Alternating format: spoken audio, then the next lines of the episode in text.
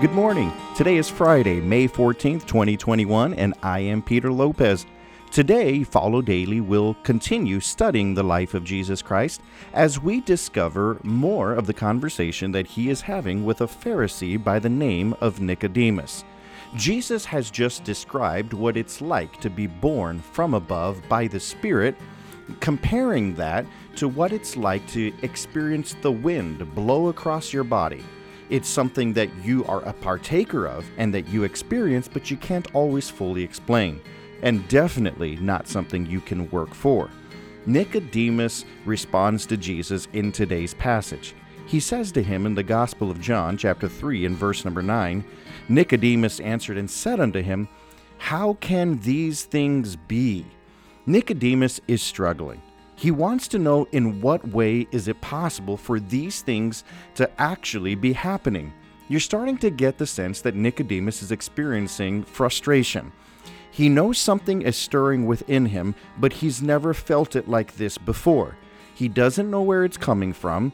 He really doesn't even think that God can work this way because he's really never experienced God working this way in his life.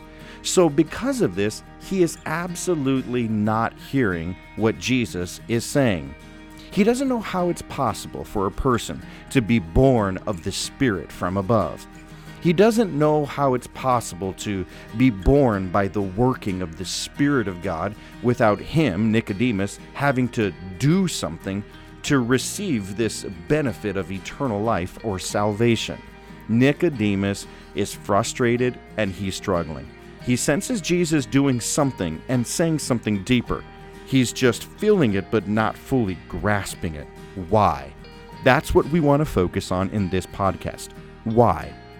You may be in the very same scenario. You sense Jesus doing something very deep and powerful within you, but you're not exactly sure how to deal with it, how to respond, or why it feels so different from anything you've ever known religiously. So let's discover why it is that there seems to be a lack of understanding and hearing of Jesus.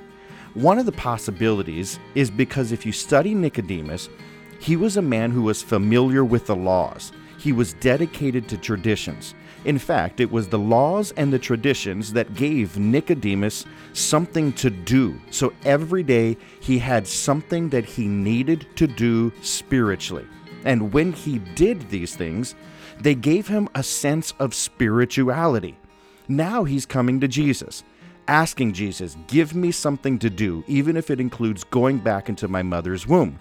But Jesus is refusing to provide him something to do, and instead is telling him what the Spirit of God is wanting to do within him. And Nicodemus is struggling with this.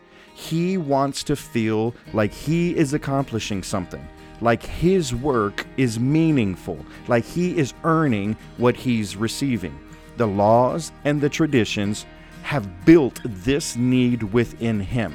And now that he's coming to Jesus, he's having a difficult time understanding that this is not what his relationship with Jesus is going to be like. Maybe this is a part of what is bothering you too. You have been filled with laws, traditions, and rituals and now that Jesus is working with you outside of them, you're not sure how to deal with it.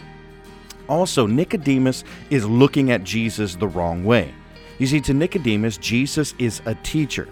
He's someone who Nicodemus is hoping is going to establish a Jewish government in Jerusalem. When you see Jesus the wrong way, then you're never going to understand him. Maybe this is your struggle.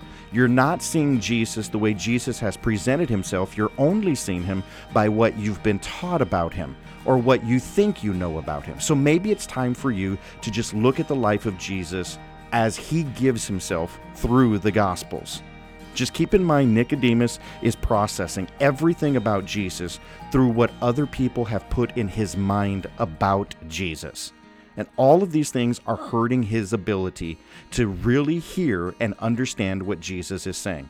So if you're frustrated, maybe these are the things that are preventing you from knowing what Jesus is really communicating into your life.